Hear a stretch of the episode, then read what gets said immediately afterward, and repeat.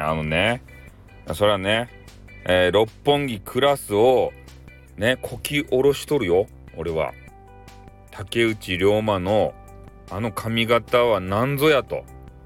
ねいうことをずっとねこの間、えー、第4話、えー、予想も含めてずっと言うてきた。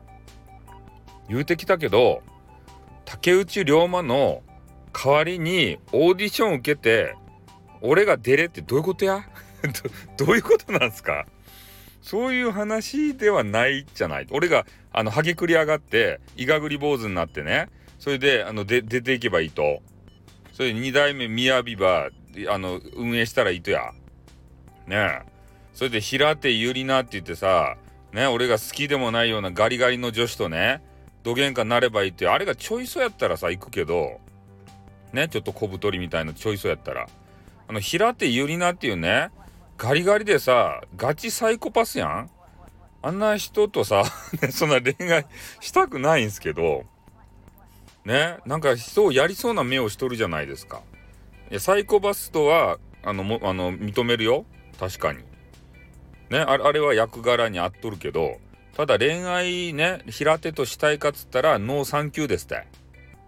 ね、俺はポチャポチャしたね、こう手触りが良さそうな、そういう女子じゃないとダメですね。うん、平手は無理っすね。ね。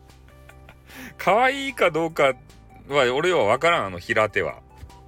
可愛くないと思う。ね。申し訳ない。ね。平手サイドのあの芸能事務所、ちょっと俺歌えんでよ。うん、怖いけんね。うん。まあでも、俺、俺基準で言うと、ね、ちょっとノーサンキューでございますね。あの、平手は。何のグループにおるか知らんけれどもさ。なんかどっかのグループにおるっちゃろあの歌うかあの歌い人の。ねえまあそんな感じでね、えー、オーディションを受けに行けっていう人がおるけど受けません。ねオーディション受けて俺がハゲくり上がってさ受かったらあの竹内をねちょっとお前もうダメたいって言ってクビにして俺が出ていいとや。なんとかでってね歌ったらまたバンになるけんちょっとねあの歌わんけどそれでねあのーいろいろ、そなんか最近そうやって言うけんみんなが。ちょっと否定しとかんといかんな。行きません。